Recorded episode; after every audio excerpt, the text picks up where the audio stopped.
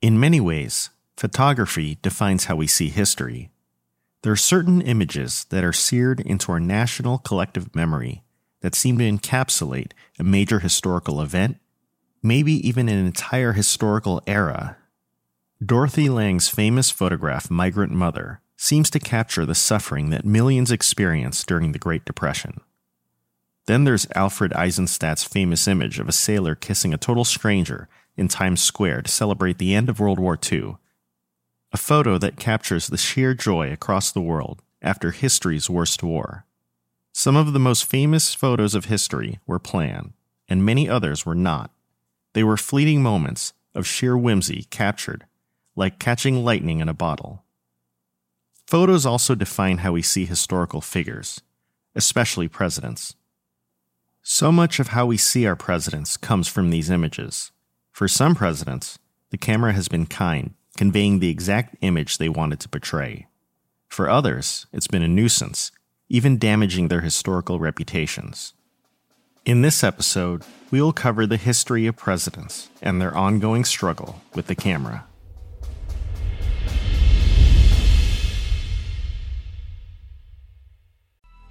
Coming up on 5 Minute News, I'm Anthony Davis. You might think it's partisan because maybe it's critical of one side or the other, but it's not. It's just the truth. And I think that's also something that's kind of unusual for Americans listening to the radio or to podcasts because the news landscape in the States has been so partisan for so many decades. So, five minute news is verified, truthful, independent, unbiased, and essential world news daily. Hello, this is Gary Chahot welcoming you to check out the French History Podcast. Our main show covers the history of France from the first humans until present if you liked Mike Duncan's The History of Rome and wanted a similar program covering the land of beauty, culture, and love, we are exactly that. We also host world renowned scholars who have delivered guest episodes on their specialties, including 18th century pirates, revolutionary booksellers in 20th century Paris, the special friendship between the Marquis de Lafayette and Thomas Jefferson, and numerous others. Learn what you love and listen to the French History Podcast today.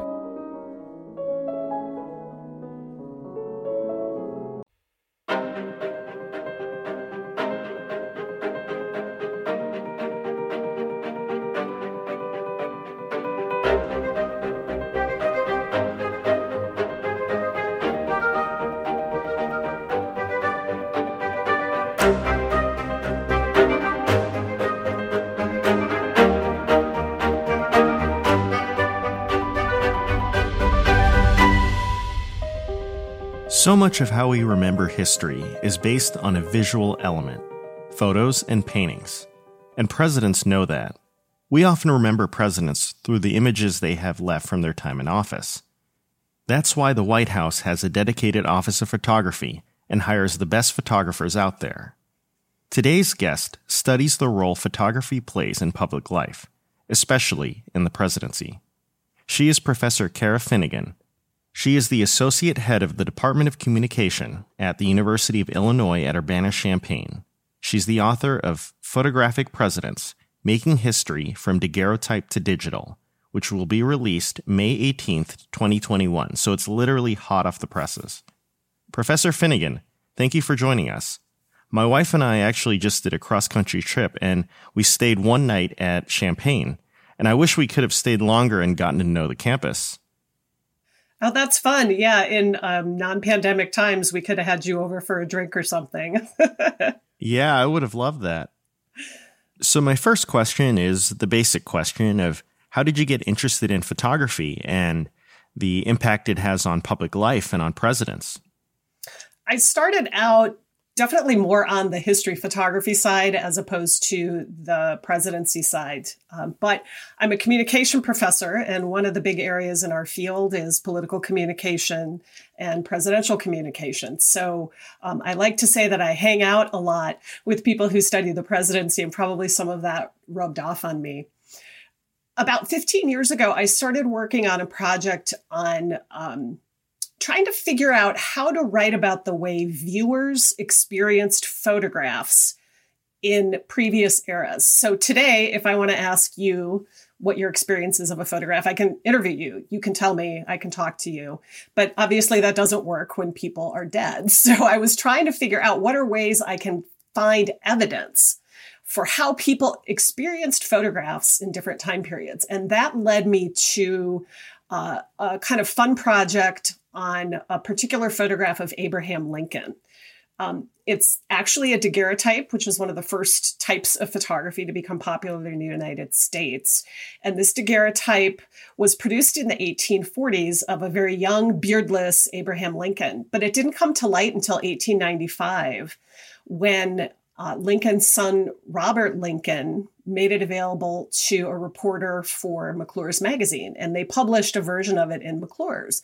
And what was interesting about it, uh, other than the fact that it was for 1895 a new picture of Lincoln, was that people wrote letters to the magazine saying all kinds of stuff about what they thought this photograph said about Lincoln. They said things like, This photograph of Lincoln proves that the Civil War was just which is, you know, maybe kind of a leap. We wouldn't necessarily think of looking at a portrait that way. But what it did was it told me that people really engage photographs of presidents with all this other stuff um, on their mind. And that eventually led me to think a little bit more about the role of presidents in the context of the history of photography.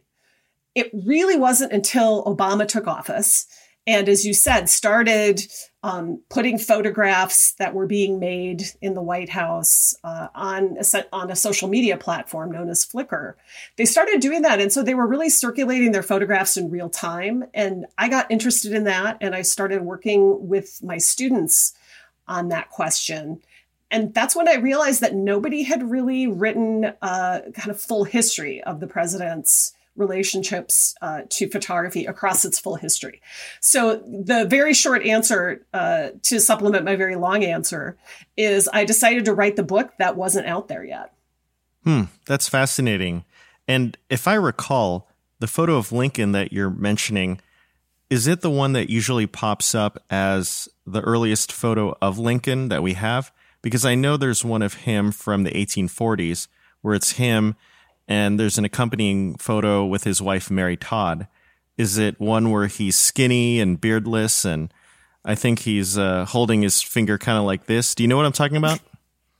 Yeah, yeah, yeah, that's it. Yeah. And so it's that's an image that's owned now by the Library of Congress, and you can go search for it online. Um, yeah, he's very awkward seeming. He is, you know, wearing a suit that I guess if you know 1840s fashion isn't super fashionable, it's more of what a kind of rough frontier guy might wear. Um, his hair is combed, and often Lincoln's hair wasn't combed in photographs, in fact.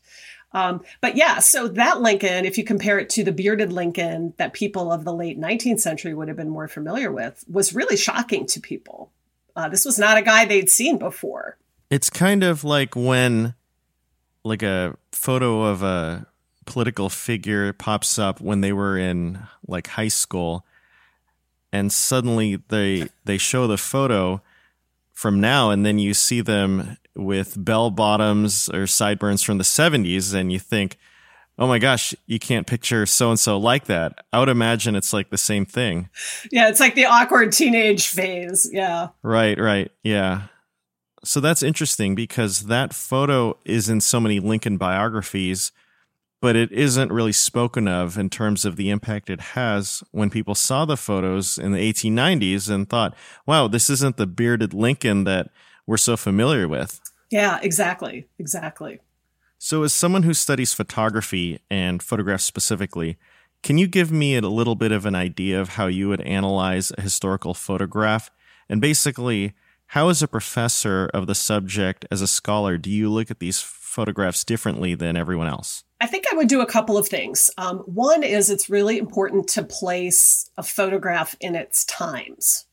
And, and not only in the kind of social or political context of you know what's happening in the period um, those kinds of questions, but also just the technological components of the photographs. So, for example, we've been talking about a daguerreotype of Abraham Lincoln.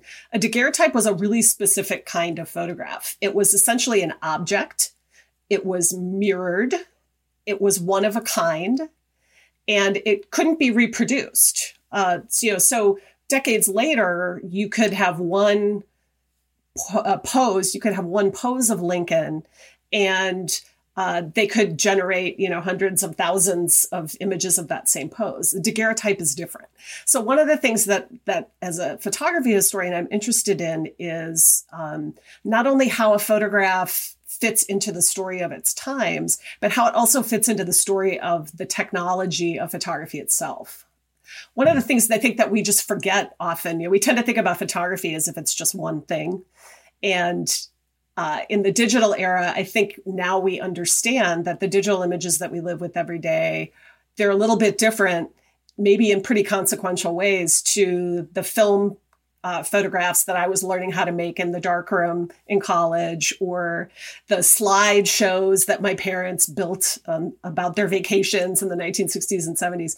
We now, I think, have a better sense of the way that photography has changed over time. But that's something that I was really interested in, especially in this project, because it turns out that presidents are kind of canaries in the coal mine.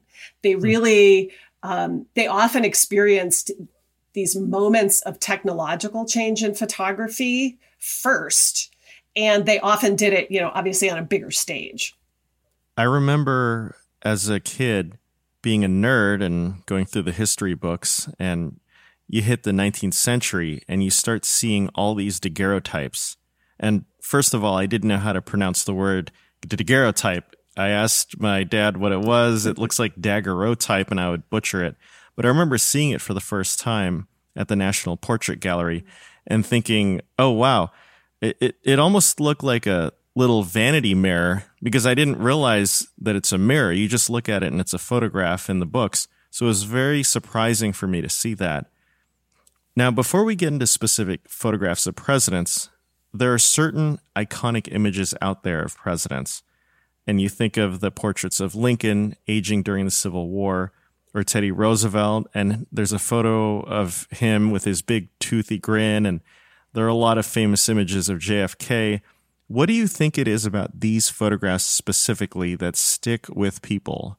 Why do you think that some become iconic and so many don't? You know, there's so many portraits that were meant to be iconic, but they're forgotten. But then there's one random shot of FDR with a cigar, and it's how people remember him. That's so true, isn't it? I think I think it relates to our collect our I think it relates to our collective perception of who presidents are as people.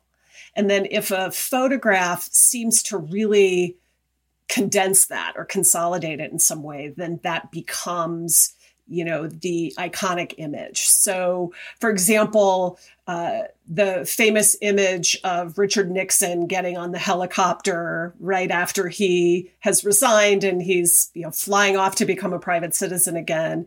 And he turns and he knows it's a moment and he gives the big dramatic nixonian you know double finger peace sign right? And that image is iconic not only because that was an incredibly significant moment in American history, the resignation of Nixon, but also because it just fit our impression of this person who uh, you know, believed himself to be, you know, constantly fighting back against enemies, uh, you know, who was not going to skulk away uh, without putting a good face on things, right? So I think it really relates to the extent to which the public perceives that a portrait connects up with what we think of as that president's character. It's almost like uh, there's an element that is spontaneous and unplanned. And so there's a historic moment that no one planned, and they didn't plan it would be the quintessential Nixon portrait. But also, there's an element of the essence of who Nixon is was captured in this moment. So it's almost like catching lightning in a bottle for a photographer. Yeah, yeah, and you know it's interesting. Several years ago, I, it must have been on the 40th anniversary of the resignation. Uh, David Hume Kennerly, who became Ford's White House photographer, who was covering that moment and photographed that moment uh, released another photo that he took either just a moment before or just a moment after that, where it's Nixon kind of hunched over and he's kind of looking off to the side and, and Kennerly says this is actually the moment where Nixon realizes what just happened to him, right? Oh, but wow. that's not the famous image that the public wants to see, right? So he right. he he was like, you know, it took me a long time to realize it, but this other photo that no one ever pays attention to is actually a much more interesting photo, which I thought was a really, you know, perceptive thing for somebody you know, who had covered that moment to to observe. Sure, yeah. And it's kind of like you get only a slice of reality and yet it says so much and yet there's also so much there that isn't seen as well. Another photo that comes to mind is the photo of Lyndon Johnson getting sworn in on the plane with Jackie Kennedy. And I can imagine that, who knows, it, it, it was such a wrenching moment. And the image of Jackie there is so powerful. Yeah, yeah. And that's a really good example of a photo that needed to be made for for a lot of reasons not only to capture that moment in history but also to make clear at a time of uncertainty right this was just hours after kennedy had died people didn't know who did it people didn't know why people didn't know what was going to happen next and to to be able to say okay here is the transfer of power uh, that provides some measure of certainty and safety in you know on this really really terrible uncertain day it was a necessary political photo that had to be taken. Yeah, very much.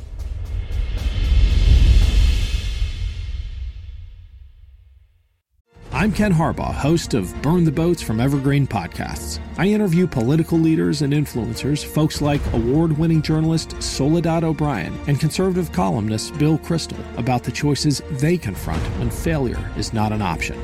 I won't agree with everyone I talk to but I respect anyone who believes in something enough to risk everything for it. Because history belongs to those willing to burn the boats. Episodes are out every other week wherever you get your podcasts.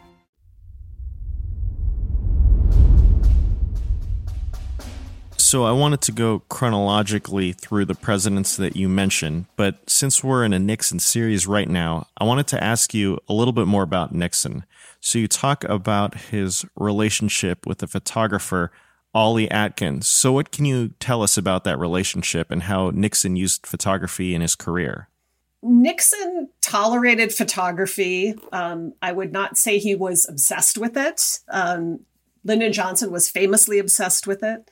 And um, Lyndon Johnson's photographer, a guy named uh, Yoichi Okamoto, was um, uh, arguably the first official White House photographer to really create that role as we think of it today. Uh, Obama photographer Pete Souza has explicitly named uh, Okamoto as an inspiration. He said, you know, I want to do for history what he did for history. Uh, and so when Nixon comes along, Ollie Atkins is working. Uh, he was a, I think he worked for the Saturday Evening Post as a photographer. So he'd been a working, you know, photojournalist and he ended up working for the 68 campaign. And Atkins said later that Nixon had to be convinced that he should have a photographer. Uh, he wasn't necessarily excited about that.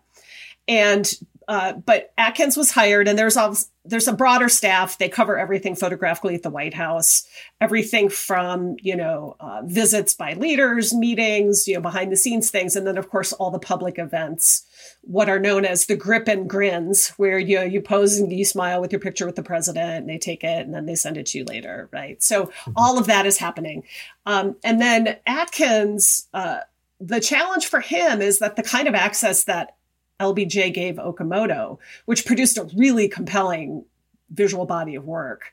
Atkins had none of that. He had no security clearance, so he couldn't be in any uh, meetings of really any high level significance.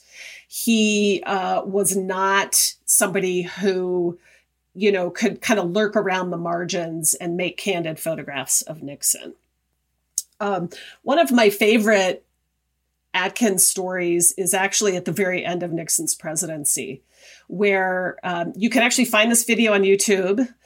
There is uh, uh, a video of about seven minutes of Nixon getting ready to go on live television to give his resignation speech in August of 1974. And you know, it's essentially they've turned on the the cameras, they're setting the lighting, they're you know, they're getting it all ready. And then Nixon comes in and sits down. And of course, it's probably the most awkward thing ever because he's getting ready to resign. And this is an incredibly consequential moment for him and for the nation.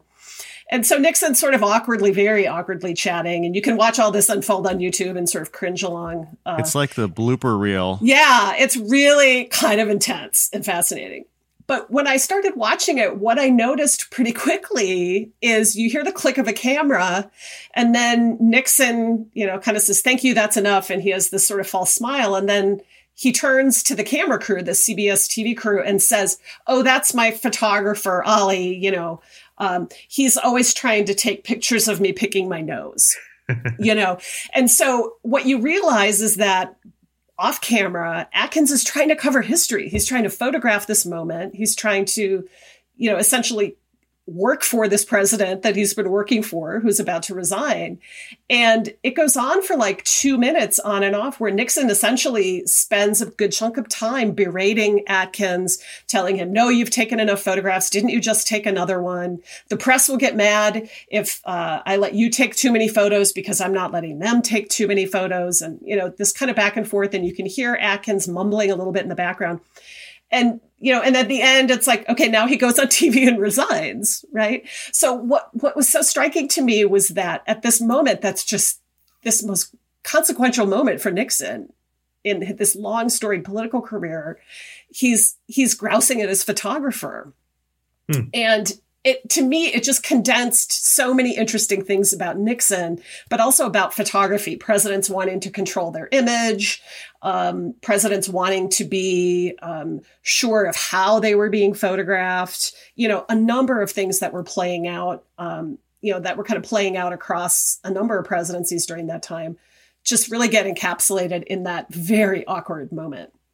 Yeah, that is fascinating when you think that Richard Nixon who was obsessed enough with wanting to keep a historical record so that he recorded audio files of his phone calls and meetings but when it came to photography i guess he felt he he felt that the microphone was kinder to him than the camera i guess. Yeah you know and it's um he was always the circumstances were always kind of against him. So there's uh, another story that's a little bit apocryphal, but the visual evidence is there. Um, there was a photographer named Cecil Stoughton who actually worked in the Kennedy White House and made some very famous photographs of Kennedy. Uh, and uh, when Nixon was being sworn in for the second time, Stoughton happened to be the head photographer. I think it was like the National Park Service. And so he was on the dais at the second inauguration and he was allowed to stand behind Nixon to shoot the swearing in. But what that meant was that he showed up behind Nixon in all the TV and the pictures. And so you don't just see Nixon standing there, you know, with the Bible and the, you know, the whole bit. You see this random guy kind of crouched down behind him wearing a checkered blazer and a camera. And apparently, the narrative is that he got fired after this. Um, I'm not exactly sure whether that's true or not, but but it you it gets at this idea of like the guy kind of can't catch a break, right? Even at this moment, that should be the most scripted, controlled moment. There's some you know random dude with the camera, you know, messing up his shot. So you also mention something about George Washington. Apparently, there's a story about him and photography even though clearly Washington died many decades before photography. So, what's the story there? Yeah, you know, I kind of went into the research on this. I thought, well, I guess if this is a book about presidents, I should start with Washington. But, you know, he died 40 years before photography was invented. I'm not going to find much. And it turned out I found all kinds of things. So, um, what was interesting to me about that earliest period of photography, when people were really trying to figure out what it was and what it did, is that photography needed presidents. Um, for for you know, we think today presidents need photography to build an image, et cetera. Um, but early photography really needed presidents to uh, to kind of articulate its value uh, to the nation, to show its importance as a way to record um, uh, famous people, a way to record history. And so it turns out that Washington, um, who at that time in the, you know, 1840s and moving into the 1850s is, you know, very much the visual icon of the nation. Still, he has not yet handed that mantle over to Lincoln in the late 19th century. And so he appears everywhere, right? He's in busts, he's in paintings, he's in portraits, he's printed on fabrics, he's on music lyrics, song sheets, all kinds of things, china. And so what photographers start doing is they decide they kind of need to photograph Washington. So they start making daguerreotypes of painted portraits, for example, of Washington. Um, there were a couple of photographers that very famously um, uh, posed their children with busts of Washington, sort of hugging him, uh, you know, looking up at him, you know, as the children of the father of the country, these kind of, you know, what we would see now as kind of hokey allegorical images. Um, and so Washington, it turned out, was actually a pretty popular subject of early photography. The, the, one of the things that I found that was really interesting to me and that kind of drove home this idea that photography needed Washington was uh, in 1848, the cornerstone to the Washington Monument was laid in Washington, D.C., and it was this huge event. Thousands of people came. Um, uh, Dolley Madison was there. Uh, Eliza Hamilton, the widow of Alexander Hamilton, was there. You know, they brought out kind of all the old people that were still around, plus Abraham Lincoln was there, a young congressman, and speeches. And you can imagine a variety of things that would be at an event like that. And they had a kind of time capsule, although they didn't call it that, uh, where the idea was that they were going to put items from the present into the cornerstone. And as I started researching this event, I came across a list of the items that they had placed inside the cornerstone. Um, one of them was uh, what they called daguerreotypes of President and Mrs. Washington. So I can only assume that those were daguerreotypes of some artwork, a painting, for example. And then the second thing is that they actually put instructions for making daguerreotypes into the cornerstone of the Washington Monument. So what was really interesting to me about that was that it see that sort of signaled two things. It signaled that photography needed to, and wanted to make a connection to Washington, right? So we're gonna we're gonna um, put images of Washington in the monument, which makes sense. But we're going to also highlight this new technology, this very dramatic, exciting technology that is like the new medium of the age by putting in these daguerreotype instructions. So instead of showing, you know, what is the most exciting thing about the daguerreotype, which is that it can photograph a person who's still alive and we see what they really look like, they decide to put in a daguerreotype of Washington. So it's this kind of it's this interesting juxtaposition, right? Where they need Washington, but there's also this idea that we just really want to highlight, you know, what's new and exciting in 1848. So I have a funny story actually with presidents and early daguerreotypes because there was a trivia question and I think it was something to do with what is like the earliest sitting president who's been photographed. And I don't know how accurate they were, but I was convinced that it was William Henry Harrison because I had a book when I was a kid and there was a daguerreotype of William Henry Harrison.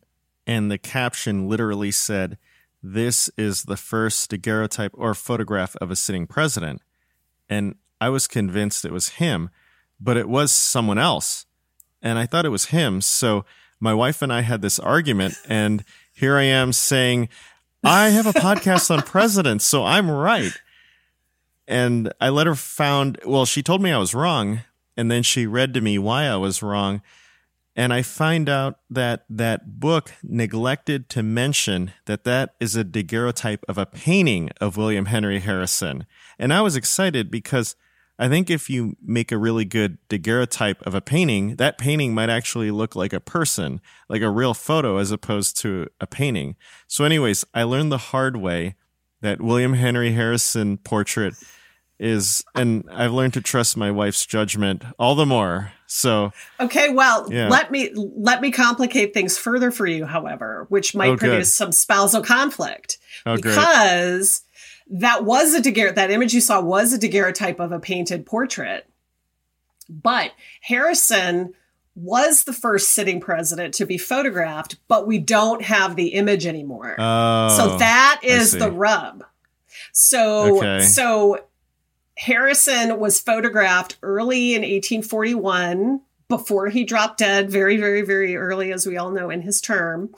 Uh, and the daguerreotype is lost to history. So I, I so, but yes, see. and and so there is a painting, there's a daguerreotype of a painting. So that is where the book story comes from. So you're kind of both right, sure. which is in spousal negotiation is actually the best sure. way to be, I think. Yeah. Yeah. She's right. She's right. but no, that's great. Thank you for clearing that up, by the way, because that solves a mystery that I've always wanted to know. So you mentioned that the oldest existing photo of a president is a daguerreotype of John Quincy Adams, our sixth president. So, what can you tell me about him and his relationship to photography? Yeah, Adams is really interesting because he not only was, you know, he's important because he's the first president whose photograph we still have. Uh, uh, and at the same time, what was really compelling to me was that because Adams kept a diary nearly every day of his life, we have all these accounts of sitting for daguerreotypes. And so, what I write about in the book is his experience of being photographed and what he thought daguerreotypes were like, uh, whether he liked them or not, uh, his frustrations with being daguerreotyped, which was a, a complicated process for uh, Adams, who at that point is at the end of his life. It's um, probably um, how people now feel about being memed. Yeah, yeah, exactly, exactly. Yeah, yeah. And so Adams, um, uh, he he sat for his first daguerreotype in 1842, and what happened with him is what happened, I think, with a lot of elite people, which is that the photographers would invite them to come and say, you know, will you come and sit with me? And then the idea is, you know, um, presumably like you'll get this for free, but then I can display it. And then I can, again, I need presidents to show that my art is good, et cetera, et cetera. And then people can come to my studio and, you know, um, uh, I can build my business. So Adam sits, uh, he goes in 1842. Um, based on the accountings in the diary, and given that Adams was so prolific in his diary, um, I feel pretty confident that my numbers are correct based on you know what he reported in his diary. But he he sat for probably upwards of fifty daguerreotypes between 1842 and his death in 1848. Which now, is obviously years after his presidency. Yes, yeah, exactly, exactly. So at this point, he's a sitting congressman from Massachusetts. Uh, he spends a lot of his diary, in addition to talking politics, um, complaining about his health and old age. Uh, and that was fun to kind of uh, work through as well. You know, realize that a lot of Adams's response to being photographed was just a response to somebody who didn't like what they saw in the mirror anymore, sure. right? And and then the photograph freezes that. Well, that's no fun. Um, yeah. So Adams, um, so he sat roughly, probably around. He sat for probably around fifty daguerreotypes um, sometimes up to six or seven per sitting you know you so so that number doesn't mean he sat for 50 different photographers. It means that that potentially 50 daguerreotypes were made um, during sittings with him. And his early sittings um, he seemed really interested in the technology photography um, but he was also really skeptical of what it could offer uh, people in terms of the quality of its portraiture and Adams was a guy who, you know, I mean, he's a child of the American Revolution. He's he's, you know, at the end of his life, he's literally held almost every role in government. He's extremely important. He's a beloved figure. Elder uh, statesman. To, yeah, very much. And so, um, you know, he's a guy who's used to being painted and sculpted and documented visually. And he was interested in artists. He was interested in portraiture. He collected images of himself and his family members. So he's a pretty visually astute you know, educated guy. And so he takes an interest in the daguerreotype, but he decides it's just not good enough uh, to what he to do what he called conveying uh, uh, one's memory to the next age is is the phrase he used. So he was also really interested in the idea that a portrait should extend beyond the person, right? And he knew that he, as a historical figure, was going to be communicating visually to people, you know, many years from now. And what was funny was that um, Adams says at one point early on when he's started seeing daguerreotypes for the first time and, and sitting for them, he says that the silhouette is a more accurate likeness of a person than the daguerreotype, which, you know, when I was in school, we did these art things where you, know, you would sit and your teacher would project your silhouette on the wall and then you you would take it home to your parents for Mother's Day or something. And it doesn't necessarily seem to me as accurate as a photograph, but for Adams, it was.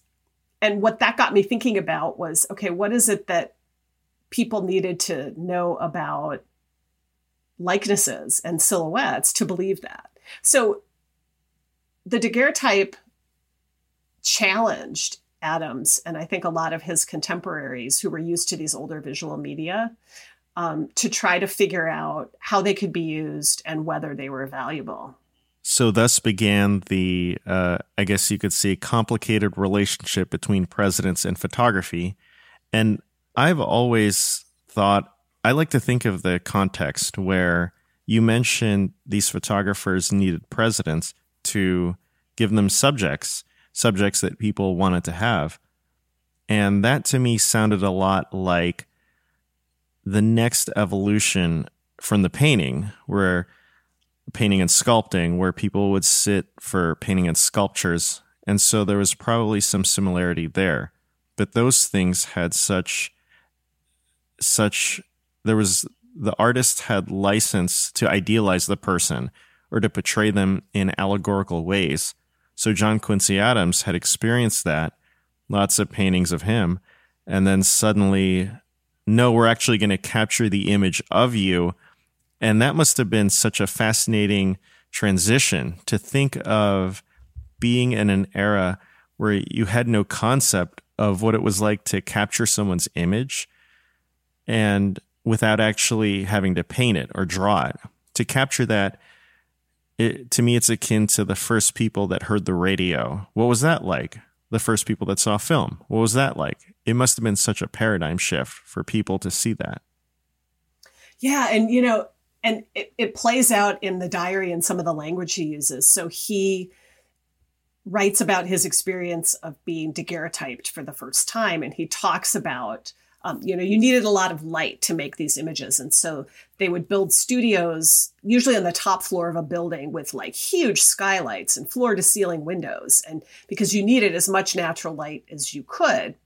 Uh, and so he, he writes about, you know, how they brought him to, you know, something that he, he writes looks like a greenhouse. Uh, and so he's trying to grasp, right, what this looks like. And then he describes being um, being sat down on uh, a chair and having um, a large telescope pointed at him. So there too, you know, he's thinking of, he's looking at the giant camera and the lens and, you know, so you can see he's trying to make these analogies to familiar technologies.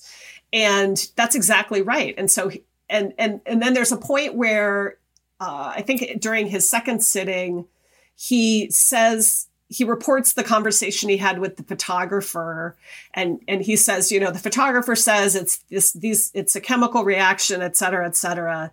And then he says but i have no idea how the image came upon the plate right? So this is somebody who like you know fought for the founding of the smithsonian institution. You know he was very deeply interested in science and technology.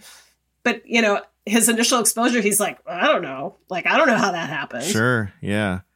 I mean i don't know how some of the basic technologies around me happen. I would love to have heard his journal description of someone taking an iPhone yeah. or taking a digital photo of him. So that is fascinating. That must have been fun to read as far as his recollection.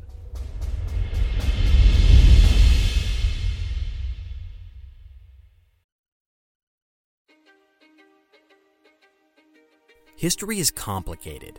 The story of human progress is long, messy, and riddled with controversies big and small. On Conflicted, we dive headfirst into history's most infamous events and contentious figures. We try and untangle the good from the bad, the fact from the fiction, and the monsters from the misunderstood. Was Genghis Khan a murderous butcher or a civic pioneer? Did the Allied powers go too far in firebombing the German city of Dresden at the twilight of World War II?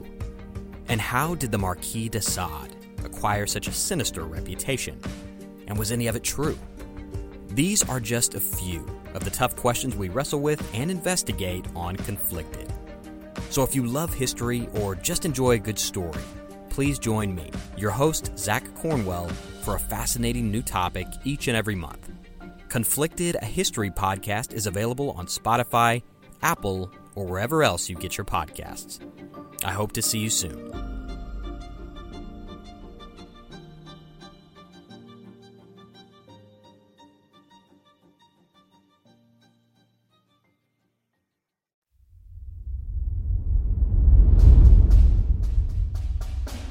So we fast forward a little bit, and we have President William McKinley now. So we're talking about 70, 80 years later. Photography has become much more commonplace. What role did photography play in his story? And I know that there is a little bit about his assassination here, so I'm really interested to hear what you have to say. So McKinley is McKinley comes down to us as as kind of one of the first modern media presidents. Um, he uh, ran a campaign that was very modern and sophisticated for uh, the late 19th century. Um, and he was, for example, the first um, president to appear on motion picture so he was very much interested in the technology. I think his brother in law was actually a founder and executive of one of the early film companies. So he clearly had a, a, a kind of a family in uh, to the media as well.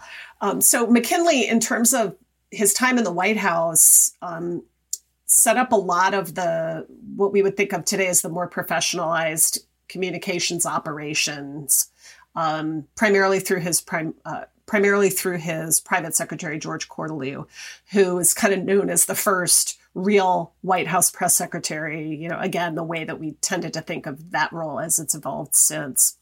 So McKinley himself is a pretty sophisticated media figure. Um, he had what I would call a kind of court photographer. So we don't get the official role of the official White House photographer like we have today, really until arguably the mid 20th century, you can, there were a number of White House photographers who worked in the Roosevelt White House and the Truman White House and after that. And then I mentioned LBJ's photographer, Yoichi Okamoto, who really solidified that role as a key role for the president.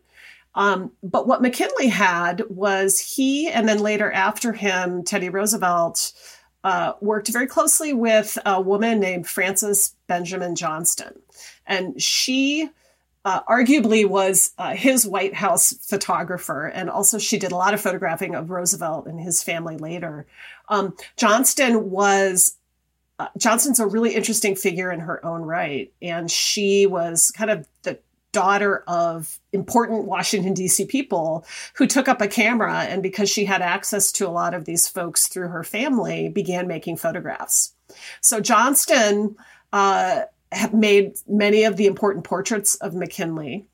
And she was with him when he went to Buffalo, New York for the Pan American Exposition in 1901, where he was assassinated. So what I write about in the book, sadly, for McKinley, is mostly what happened after he died, mm-hmm. because the the local and national media went on this really interesting race to find what they called his last photographs.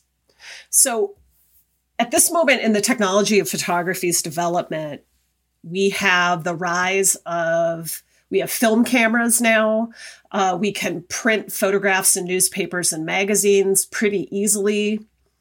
We can carry around our own cameras that we buy from Kodak for a dollar, cameras called the Brownie. So photography is pretty common. More and more people have it. People who would have attended the Pan American Exposition would have all been running around with cameras. It's a consumer exactly. Yeah, yeah. And uh, and Kodak is a big player in all of this. And of course, it's right down the road in Rochester, New York. So a lot of the advertising that Kodak was doing was about having, you know, encouraging people to take your camera to the exposition and photograph all the exciting things that you'll see there. So when McKinley is assassinated, he's shot in public at at an uh, essentially at a public event where he is shaking hands with people. And he's shot and then he is taken to the home of a buffalo citizen and, and then dies roughly a week later. From the time between when mckinley is shot until a little bit after his death this question kind of starts to emerge in the local papers and in some of the national magazines.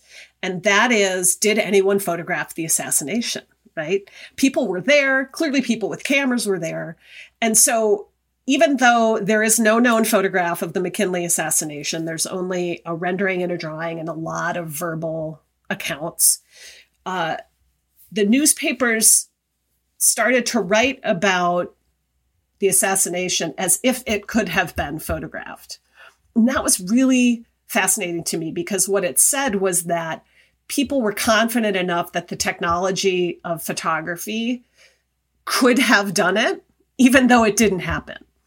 And so, what happened instead, because there's now this vacuum, like we don't have photographs of this moment, because it really would have been, frankly, impossible to capture with the technology that most people would have been using. Um, just in terms of the available light and film and the quality of the cameras and all of that, and the fact that it happens so instantaneously the shooting. Um, but so what starts to happen is that the press then becomes obsessed with finding all of the last photographs of William McKinley. And so I write in the book about this kind of morbid quest, really, where, okay, we don't have photographs of the assassination. And after he is shot, but before he dies, McKinley's not in public view, obviously, anymore. And so we have to do something. and so, in the absence of presidents, uh, in, in the absence of pictures of the president, we have the opportunity to photograph literally everything else. We will photograph and put in the paper the chair where he was sitting for a moment after he was shot. We will photograph the people photographing the house where he's staying. Um, we'll we'll publish photographs of everything he did publicly up until the, the event where he was shot. So this moment of the McKinley assassination is to me a kind of turning point where people's minds are wrapped around the idea that you really could have a timely kind of photography that could capture this event, but photography itself isn't quite there yet. So, you know, and then later, of course, when we get the Kennedy assassination, we have a much different relationship to visual evidence playing out. But but what really struck me about that moment with McKinley is how much people just were really really wanted there to be a picture of him being shot. Right. It, it's it, it seems to be the time where photography came of age in one sense, where the expectation was that oh, the, surely this was documented because you know cameras are everywhere and people have them and they, there's this mindset you can capture so much. Uh, but and yet it hadn't really come of age yet. I think the expectation had come of age but not the reality yet. That's fascinating. I've never heard that angle of the mckinley assassination. And uh, i'm sure as you know there are lots of drawings of what the assassination looked like and those inform so much of what one thinks it looked like regardless of the accuracy um, knowing my luck, I might have thought that that was a daguerreotype of a, the actual moment or a paint, painting or drawing of the actual moment. But, and then uh, I'm, I'm glad you brought up the parallel of the Kennedy assassination because there is this, I guess you could say, morbid fascination with the Zapruder film of even the autopsy photos of President Kennedy and, and, and the photos of the shooting um, beyond the Zapruder film uh, and we have all that, but there is a part of you that kind of wishes that, well, you know, it would be fascinating to see the image of McKinley getting shot. It would be. So yeah, yeah, and you know that that the idea of the expectation uh, that that it, it could have been or should have been the case that you pictured it is is exactly right. And you know, a lot of the captions uh, even that people used of the images were getting at that. Like, you know, they would say, "Here, here are Mrs. and and President McKinley in the carriage." You know, before he was shot. And it's a photo that was made like the day before, right? But they want to tell you it was before he was shot. And so you have this image in your mind like, oh, this must have happened right before, right? So again, if we don't have the actual moment, we'll try to craft a story that puts you as close to the actual moment as we can even if we're oh, you know wow. even if we're we're kind of stringing you along a little bit yeah that's fascinating because i i recall having seen there are photos out there like that and you know they show up in uh, I think it's uh, BuzzFeed articles where it's like, oh, this is the moment right before McKinley. There's there's one of him I think uh, I know the one with him and his wife, and I think they're on a carriage with a lot of flowers or something like that. I don't know if my memory is serving correctly, but I think I saw one of those that was supposed to have happened right before. And there's one of McKinley walking upstairs that's mm-hmm. supposedly mm-hmm. of him going to the Temple of Music where he got shot. So, I, I mean, you know, maybe I, I don't I don't really know when they those photos happened. Maybe it was the day before. Yeah, yeah, and there were and there there are if if you kind of look at all of those various images that the newspapers collected, some from journalists or this uh, woman, Frances Benjamin Johnston, who was with McKinley, uh, continue to circulate. Um, others are snapshots that you can still see that people made. But um, but yeah, the idea is to piece the timeline together. And from from the perspective of you know, I'm someone who also studies communication and speech making. And so one of the other things that's interesting about McKinley is that he, the day before his, his shooting, he gave a, a speech, uh, a large public speech at the exposition. And so the photograph that Frances Benjamin Johnston made of his last speech became really iconic. It's probably one of the images that pops up if you search him, you know, on a Google image search, for example. Um, and uh, that is really interesting to me because it sort of speaks to the way that it was the last time he spoke as president, right? He was laying out, um, you know, plans for uh, the future. He talked about international relations. And so the image of the last speech becomes really significant because it is uh, uh, that's a mode of presidential communication that's so important, especially in that period. And that photograph actually becomes the basis for the McKinley statue um, in his hometown. Hmm. And of course, it was a speech that everyone watching, none of them realized, McKinley himself, that it would be his last speech. So, up next, then you talk about Presidents Hoover and FDR. And I'm really curious about this because I mean we've done a series on FDR and FDR. I mean he's a very fascinating man. Herbert Hoover, uh, I, I've done research for him for a future script, and he is a lot more interesting than I think history has. Uh, I think um, given him credit for. But you have these two men who couldn't have been any more different. In FDR's case, he was a master communicator. How did photography play out during their presidencies? Yes, two very different men, but they're both caught in what I would call the same era of photography. And so they have to work with that and work through it. And that's um, what came to be known as the candid camera era of photography. So cameras um, beginning in the 20th century start to get smaller and smaller. Um, today, to us, they would look huge still and very heavy, but at the time they were called miniature cameras. And um, many of us, you know, I was a kid in the 1970s, and the film cameras that my parents had held 35 millimeter film. And so when we talk about the candid camera era, we're essentially talking about the era. Uh, beginning in the late 1920s and 1930s, where 35 millimeter film and cameras were um, uh, uh, became more widely available, and so these were cameras that didn't require a lot of light. You could you could take photos. Um, more surreptitiously if you wanted to. You could sneak around. Um, and you could also catch people unaware. And so that's the idea of the candid nature of the candid camera. And for Hoover, there are kind of a few challenges. Uh, you know, I always, I've been joking with people that you know this book is not called photogenic presidents, right? Mm-hmm. Um, so Hoover becomes photographic, even if he's not very photogenic, because he is in the White House uh, at this moment where presidents need to deal with the rise of the candid camera and um, the unauthorized photo. Yeah, exactly, exactly. But there's a kind of script that develops um, that you are supposed to follow to play along with the candid camera. So, uh, in the book, I talk about uh, this very well known photographer named Erich Salomon, who was a, a, German photographer. And he comes up in the late 1920s and becomes kind of the master of the candid camera. Um, he was known as the king of the indiscreet.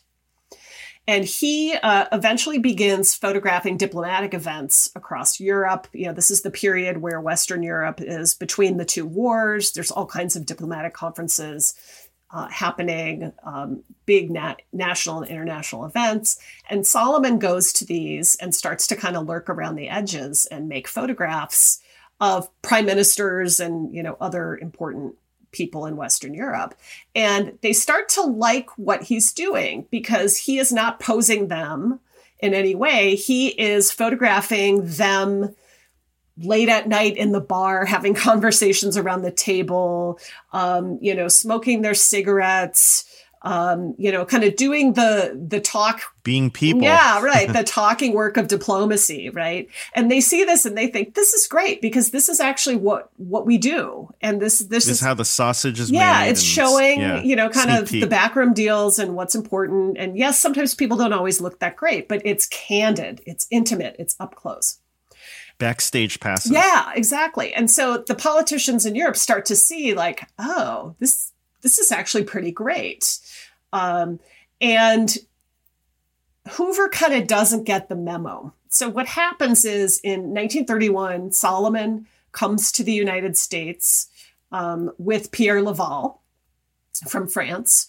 And this is in the midst of debt negotiations. Uh, this is all still the fallout from World War One, right? And and what nations and what debt, et cetera.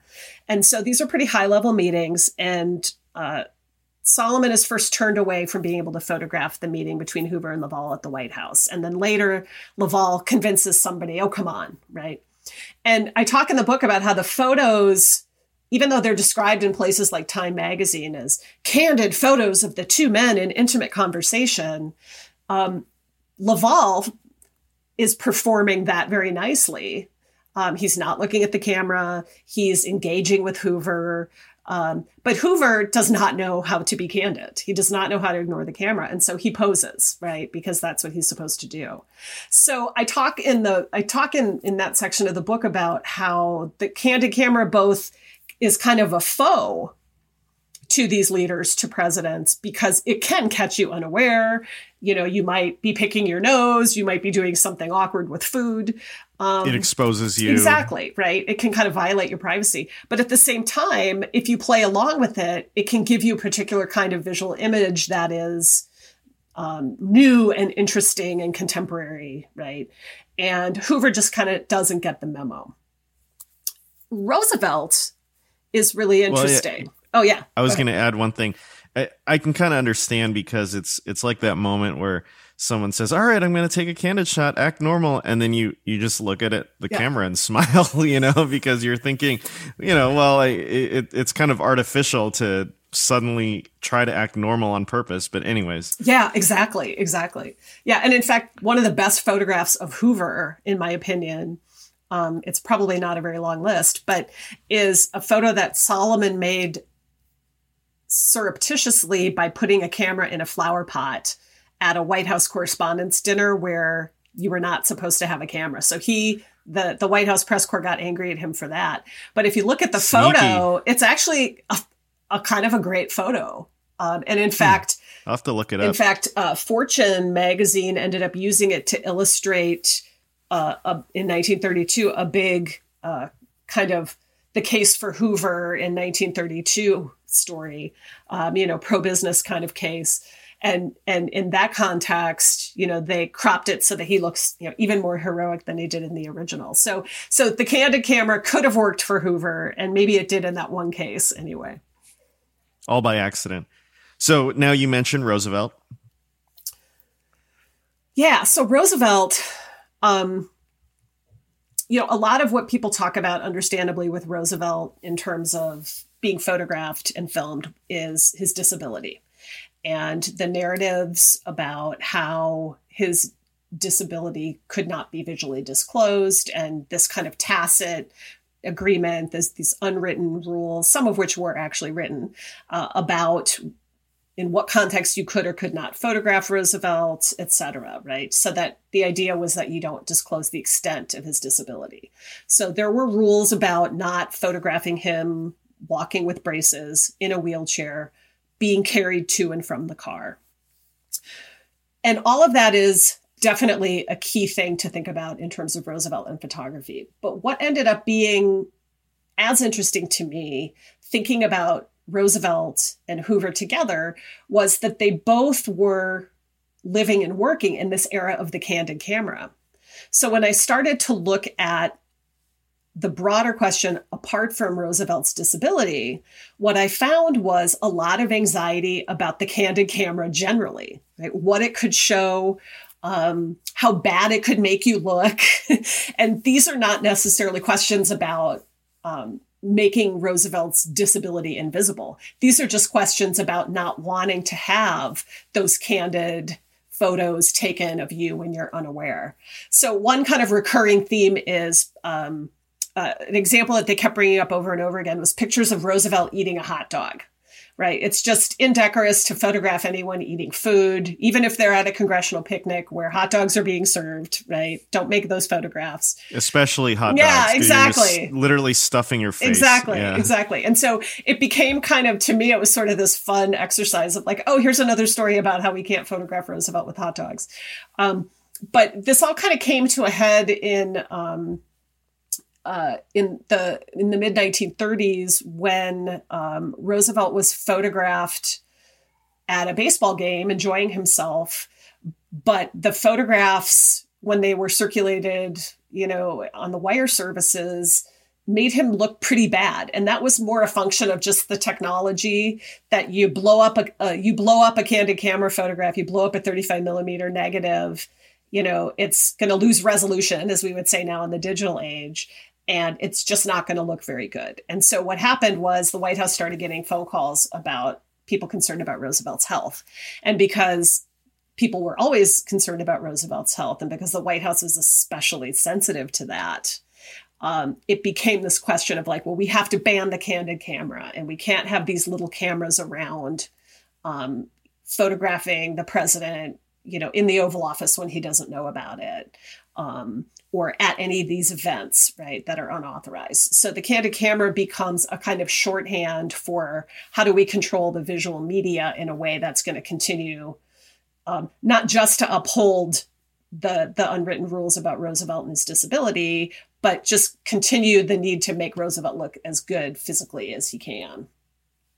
I think with FDR, you kind of have the the gold standard of a president hiding his physical state. And he's clearly not the first president to do that, but I think uh, it's often kind of marveled at that the White House was able to keep the extent of his disability hidden. And yeah, I, I guess I, I hadn't really thought about the photography elements of that. I think you, you think about the broader media and how somehow the media adhered to a lot of these guidelines but as far as the photography so much of it is accidental right? Like how do you control a photo from getting out?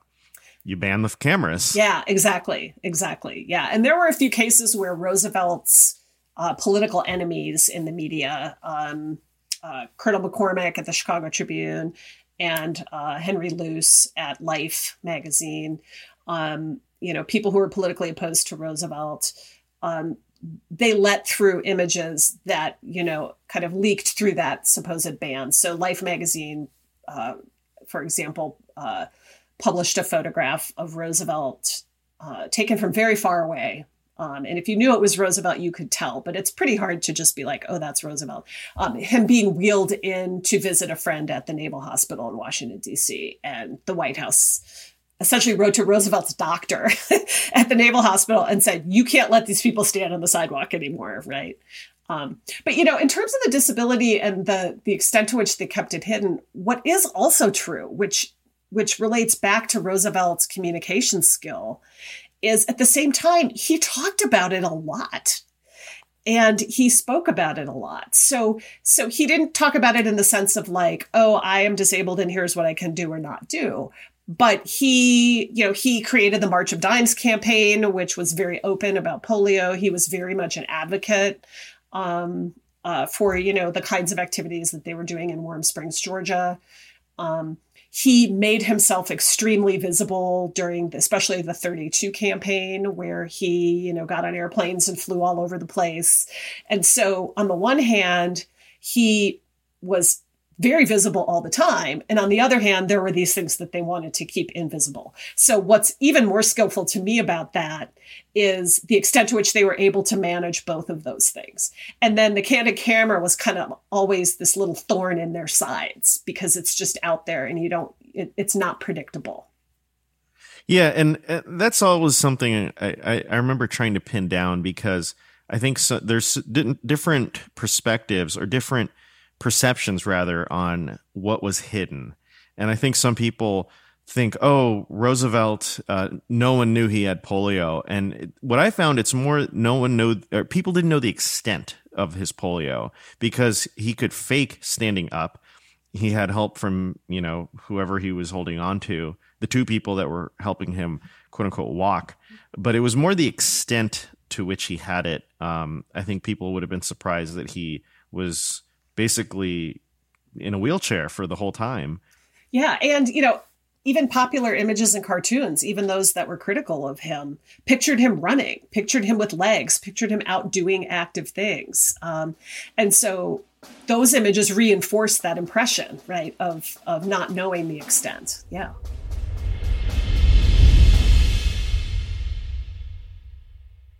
Around 10,000 BCE, families and tribes of the ancestors to the people of Britain would arrive in the southern part of the island after crossing from land that bridged from Europe. The Welsh built houses, communities, kingdoms, and continued to survive through Romans, Saxons, Danes, and Normans. The language and culture influenced by these sources continued to change and thrive, becoming ancient and modern at the same time. Join me as we travel through the history, meeting the kings, queens, nobles, and everyday people that create and grew modern Wales from the seeds of the ancient past. Croeso, and welcome to the Welsh History Podcast.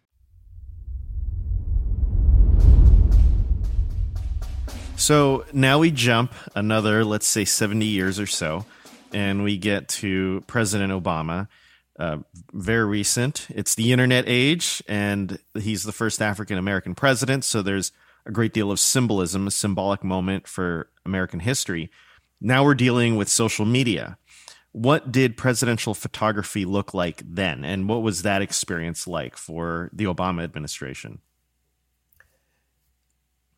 Early on the Obama administration, um, you know, they really picked up where they left off with the campaign, which is to embrace every new medium they possibly could, right? It's kind of like you throw it all at the wall and you see what sticks. And that really ended up being a big part of their visual strategy in the White House as well. So um, you know, I have a little uh, list in the book that says, you know, this is when they went on YouTube, this is when they went on uh, Flickr, this is when they went on Facebook, this is when they went on Twitter, right? And so anything that we all were doing during that period, uh, the Obama White House was doing it too, for sure.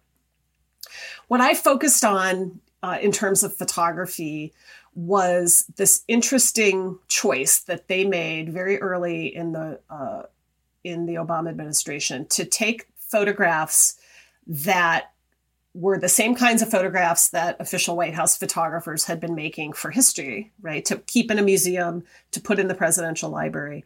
Um, uh, you know, these kind of photographs had been made for decades at this point.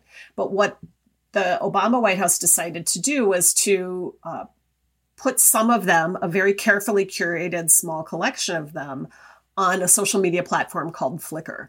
And Flickr is probably now only known in the broader public because the presidents are on it. Um, but at the time, it was, and it still remains a pretty popular site for photographers um, to post their work, to comment on one another's work, to um, share work, you know, via a Creative Commons license, uh, et cetera. And so when the photographs started showing up there, and then people started really paying attention to them, and it became almost like a news event every time they would, you know, drop another uh, folder of photos from last month.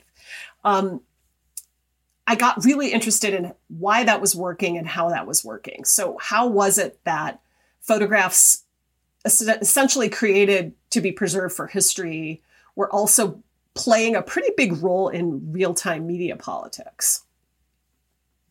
Hmm. So, I think, and there you have kind of the instantaneous nature of the presidency and being the idea being that it's accessible to the public, right? Everyone use lots of people use Flickr. I remember I used to use Flickr. And so that that seemed like that was the goal, kind of forging that connection.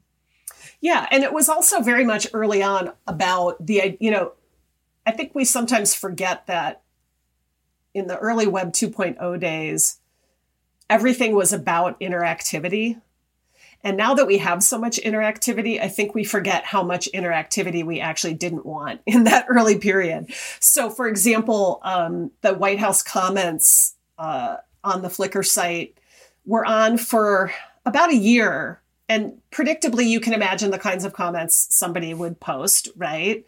Um, it was everything from, hey, Pete Souza, what lens did you use? This is a great shot, to, um, you know, any kind of political or racist screed that you might imagine, right? And it's the free world of uh, social media, and so there's not much ability to delete, um, etc. And so at a certain point, the comments just disappeared. And I actually was in email contact with Pete Souza because I could not find any documentation of why this was. And he basically said, That's a great question. One day I got a message from a teacher who said, Look, I really love the site. I use it with my students to help explain to them what presidents do every day. But the comments are so um, incendiary, I can't use it to teach anymore. And so what Souza told me was he went and turned the comments off at that point. Um, and so that to me was really interesting and it pointed to you know the the challenge of that particular platform and all social media platforms for presidents. You want to be able to essentially put yourself out there without the filters of mainstream media which was a really important thing that obama took extensive advantage of and was often criticized for. But at the same time if you're too interactive right then you lose control. And so what I talk about in the book is kind of how this balance plays out. And it often plays out really in favor of Obama. So, for example, if we think about memes, if we think about the kind of famous images, the viral images that emerged from the Obama administration, a lot of the memes that we still see are actually based on those White House photographs that were released on Flickr. So Obama continues to exist and circulate, you know, um, in the memescapes of our political imagination um, long after he's out of office. And so there's this kind of visual life to the social media presidency that is distinct from the way that other presidents used official photography before. There's also other thorny issues too. So, for example, one of the things that I got kind of weirdly in the weeds on was um, there was this whole debate about whether the images could be copywritten and this came up for in a number of contexts, um, but but essentially the question was, are they in the public domain or not? And if they are, can the White House control anything anybody does with them? And the White House hmm. at a certain point kind of tried to split the difference by creating this really um, kind of weak what I called the pseudo copyright statement, which still exists actually. If you even go to Biden's site or if you went to Trump's site, it exists. I think a version of it exists there too, that basically says this photo is made for, you know, the purposes of the people, you know, don't use it to do anything else. I mean, there's literally, you know, it, right. it belongs to you and me if we're if we're citizens of the United States. There's literally nothing that can control how we use these images.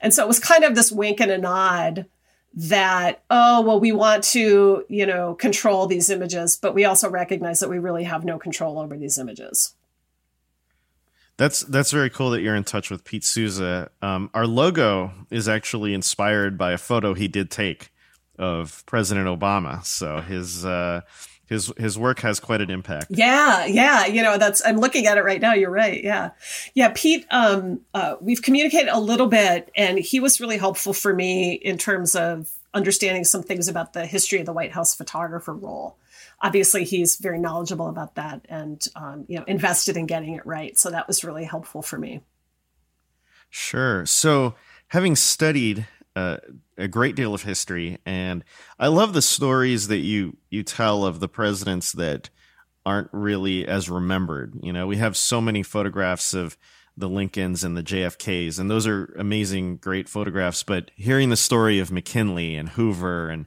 John Quincy Adams, um, it, it, really kind of uh, brings to life that era, which is sometimes forgotten. Um, but with that said, what does the future of presidential photography look like? Where do you think that it's it's going? the transition from Obama to Trump and then to Biden has been visually pretty interesting, partly because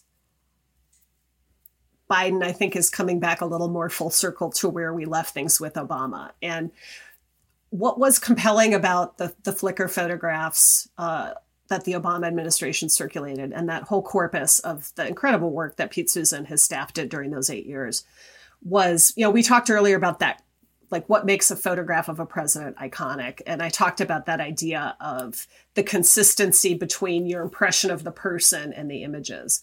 And what what souza's photographs of obama gave us was uh, a pretty consistent visual story about who obama is as a person both as a leader and also as a human being right? Um, you think about all of the the um, Tumblrs and the memes of you know obama loves babies and pictures of obama with kids and you know and and you get a sense that this is really uh, these are really aspects of him. These are not invented for the camera. And so what happens when you transition from obama to trump similar to what we talked about with nixon is that you lose that kind of intimate close access to the president as a person and so the visual the official visual record of trump is probably not going to be very deeply studied, like his tweets are, for example, because it is pretty um, boring. It is a lot of gripping and grinning. It is a lot of thumbs up. It is mostly posing. Um, at least the images that we were allowed to see uh, during the Trump administration, none of them give us kind of any of that glimpse of what was happening behind the scenes, the kinds of images that Souza was making. So now with Biden, we're coming back around, I think, um, partly because some of the same folks who were working in the Obama White House are now working for uh, the Biden administration. So Lawrence Jackson, for example, who was a photographer uh, uh, who worked with Souza, uh, is now uh, Vice President Harris's uh, chief photographer. So what I'm expecting to see is um, a similar kind of investment, but there's a couple things that are really interesting. One of which, the most important of which, is Vice President Harris. Um, she has been highly visible at events, and she's highly visible already in their photographic record. And so it's clear that her groundbreaking you know role is going to be very much a part of the visual record. And then the other the second thing which is just more a, a it, it's more a function of biden's age relative to obama is that we don't have an attractive young family living in the white house anymore. There are grandkids and dogs and whatnot but that visual record is just going to look different as well but you know photography itself continues to evolve. And so as we move to whatever the next phase of digital photography is you know i would expect that there would be more surprises. Hmm. yeah and i think that's kind of uh, part of the whole story of photography right? Photography is constantly evolving and the presidency is is taking uh, what its capabilities are, but always kind of experiencing the changes that go along. And you can't always predict what's going to happen. Just like you said with the Flickr example, there's some unintended consequences, but also I think uh, over time it's going to be unpredictable, but they'll have to adapt to it. Yeah, yeah. And now those norms that the Obama White House set up everyone has, you know, Trump had to have a Flickr, even though he didn't really know how to use it. And Biden has to have a Flickr. and, you know, what's going to come next, right? It sets up all the rules for everybody else who follows, which is really interesting too. Well, I'm sure we could probably spend a long time talking about every president and just all the photos that are out there of, you know, I mean, Kennedy and Reagan, and there's so many that we could talk to. But uh, thank you so much for coming on the show. And I really appreciate um, not just your talk, but the fact that this is, I, I definitely feel like this is a very original topic. You know, the, these are stories that I, I just, I haven't heard before. Uh, you've heard about people have heard about McKinley being assassinated, but they didn't know that whole story about their rush to to try to get the, the photos of the event and and all that kind of stuff. So just uh, yeah, I, I just wanted to thank you for doing that research and doing just such an original subject and just sharing that with us. Thank you. Thank you. That's really great to hear. I appreciate it because you all are the experts. So it's great that I can contribute something new. No, no, you are the expert. That's why we had you here today. So thank you, Professor Cara Finnegan. Again, as we said earlier, the book is called Photographic Presidents Making History from Daguerreotype to Digital. It's going to be released on May 18th of this year. So, for our listeners, we encourage you to check out her book and learn more about the subject of presidents and their uneasy relationship with photographers. This American President is produced by myself, Richard Lim, and Michael Neal. If you like what you've been hearing, you can help us by leaving us a five star review on Apple Podcasts or wherever you listen to our show. We are a proud partner of Evergreen Podcasts. Check out evergreenpodcasts.com for more shows you might enjoy. I'm Richard Lim. We're back next time with more This American President.